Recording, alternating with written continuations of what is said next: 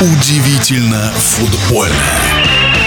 В октябре в товарищеских матчах футболисты сборной России, обыграв дома добротную команду Камеруна 1-0, через пару дней на нейтральном поле сыграли всего лишь в ничью 2-2 со средненькой сборной Кении, которая ни разу не пробивалась на чемпионат мира. В эфире футбольный эксперт Александр Ухов. Главный тренер сборной России Валерий Карпин сказал, что если нашу сборную допустят до официальных игр, он уйдет из Ростова и будет работать только со сборной. Еще вот буквально в эти же дни РФС устами своего генсека Митрофанова подтвердил, что Россия планирует остаться в УЕФА, а не переходить в Азиатскую конфедерацию футбола. Ну и третье, не совсем имеющее отношение к футболу, это все-таки то, что РФС на двух этих матчах заработал порядка 250 тысяч УЕ.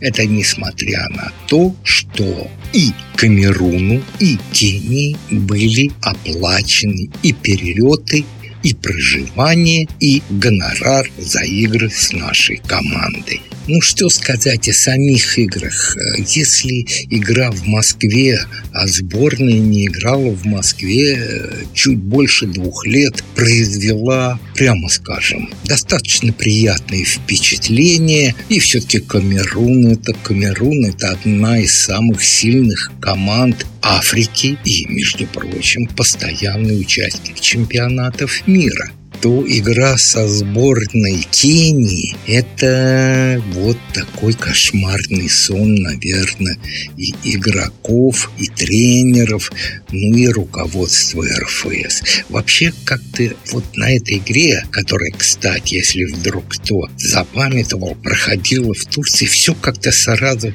стало складываться, ну, прямо скажем, не самым хорошим образом. Наш автобус с игроками почему-то не пустили на стадион. А рядом ехали кенийцы, которые проехали. Поле оказалось, ну, не самого высокого качества.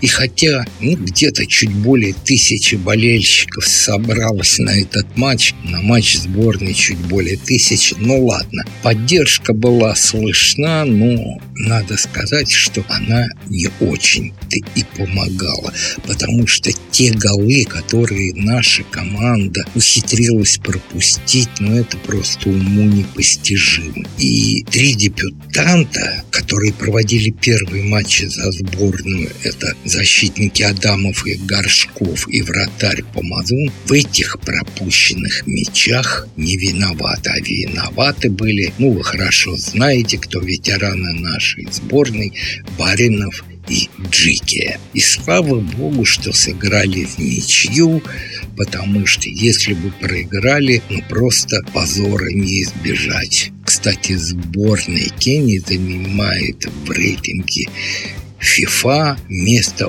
во второй сотне.